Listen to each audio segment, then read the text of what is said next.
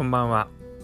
上手に生きるようになりたいアラサー男子のディミトリです。この番組ではアラサーである私が毎日思っていることや悩んでいることを話しています。聞いていただいた方に共感していただけたりもやもやしたものが少しでも軽くなってもらえたらと思っています、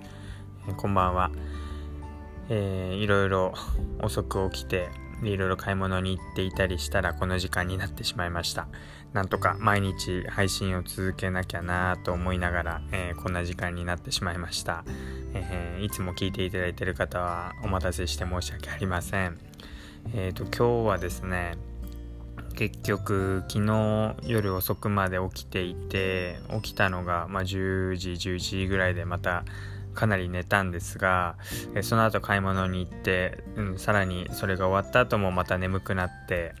寝ていたっていう何時間寝てるんだろうっていう感じなんですが、えー、そんな、えー、日でした、えー、昨日もそうだったんですけどここ最近ですねまたあのスイッチのゲームのスイッチのあの桃鉄に夫婦してまた、えー、ハマっていてまあ、一度ブームは過ぎ去ってだいぶ飽きてもう本当に見たくないぐらいなところまで飽きてしまっていたんですけど、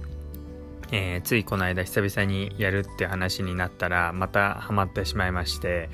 やっぱり一回時間を置くと忘れていたものがこう久々にやるとやっぱ楽しめるんだなっていうところで、えー、楽しんでいます。で昨日ちょうど、え、もう夫婦でですねこれやったことある方はすごいなってぎょっとするかと思うんですけど夫婦で50年をあのやりまして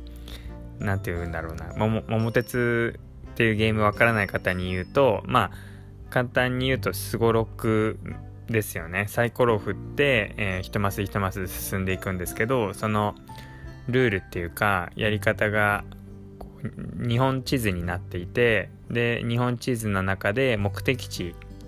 地名なんですけど例えば青森とか福岡とか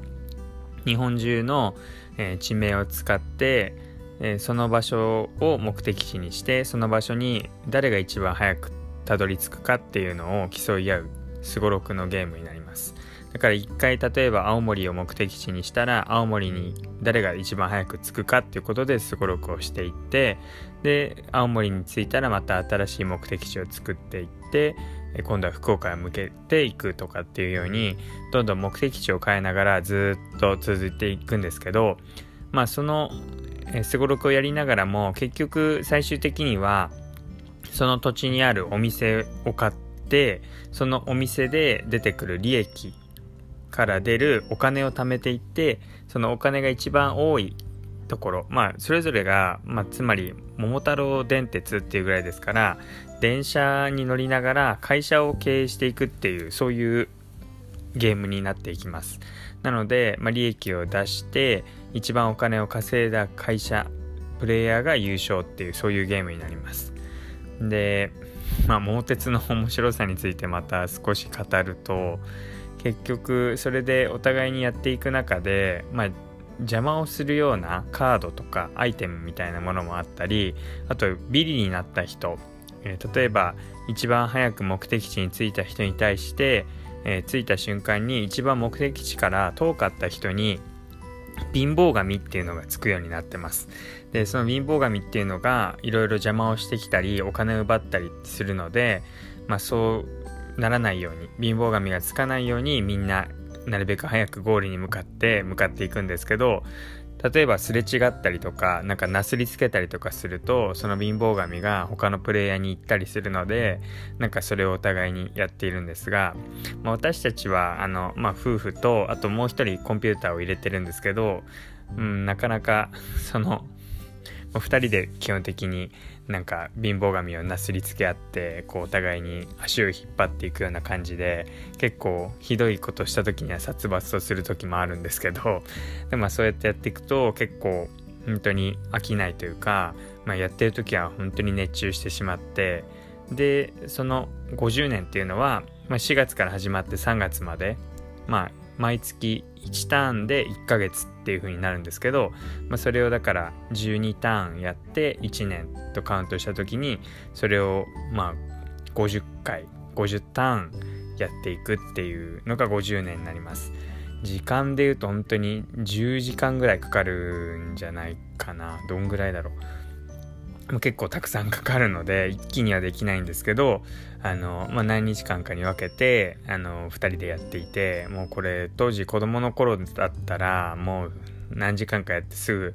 あのお母さんに「やめなさい」とか「何時間やってんの?」みたいなこと言われるんだろうなって思いながらも、まあ、そこは大人なので まあでも本当に夜中までずっとやってしまっているっていうそういう状況です。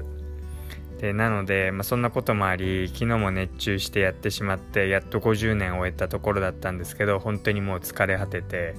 であの、まあ、熟睡というか本当に長い時間寝てしまったっていう本当にはいぐうたらな生活です。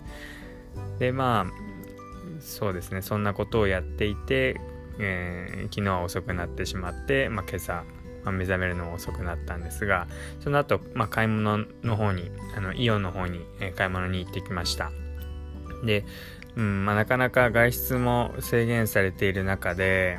まあ、ショッピング買い物に行くっていうのももっと必要最低限のっていう感じですけどうん、でもやっぱりイオンだったら、まあ、多少行ってもいいのかなっていうような人もやっぱり多いのかすごい人が多かったですね。いや多いように感じました。だから観光地とかに行けない分まあショッピングモールだったらっていう気持ちで買い物に来たりとかするのかなと思って、うんまあ、あまりにも人が多いので、うん、あの例えばフードコートで食べようかなと思ってたんですけどもうフードコートも本当に人が多くてわこれはすごい怖いなっていうのがあったのでちょっとやめたりとか、まあ、そういうところで少し感染の危機っていうのは感じつつあでもやっぱり、